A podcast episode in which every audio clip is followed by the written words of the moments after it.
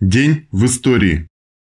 10 апреля 1917 года Владимир Ильич Ленин в пути через Германию работает над набросками тезисов о задачах пролетариата в революции.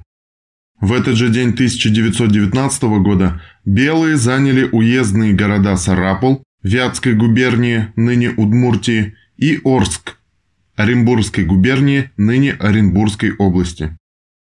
В этот же день Ленин обратился с письмом к рабочим Петрограда о мобилизации всех сил на помощь Восточному фронту.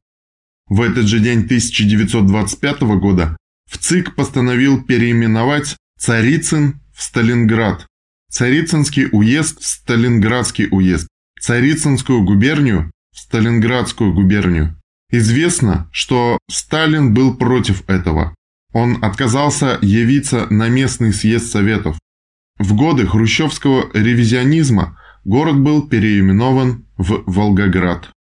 10 апреля 1981 года в Москве к 20-летию полета в космос Юрия Гагарина был открыт мемориальный музей космонавтики, расположенный в цокольной части монумента покорителя космоса возле ВДНХ.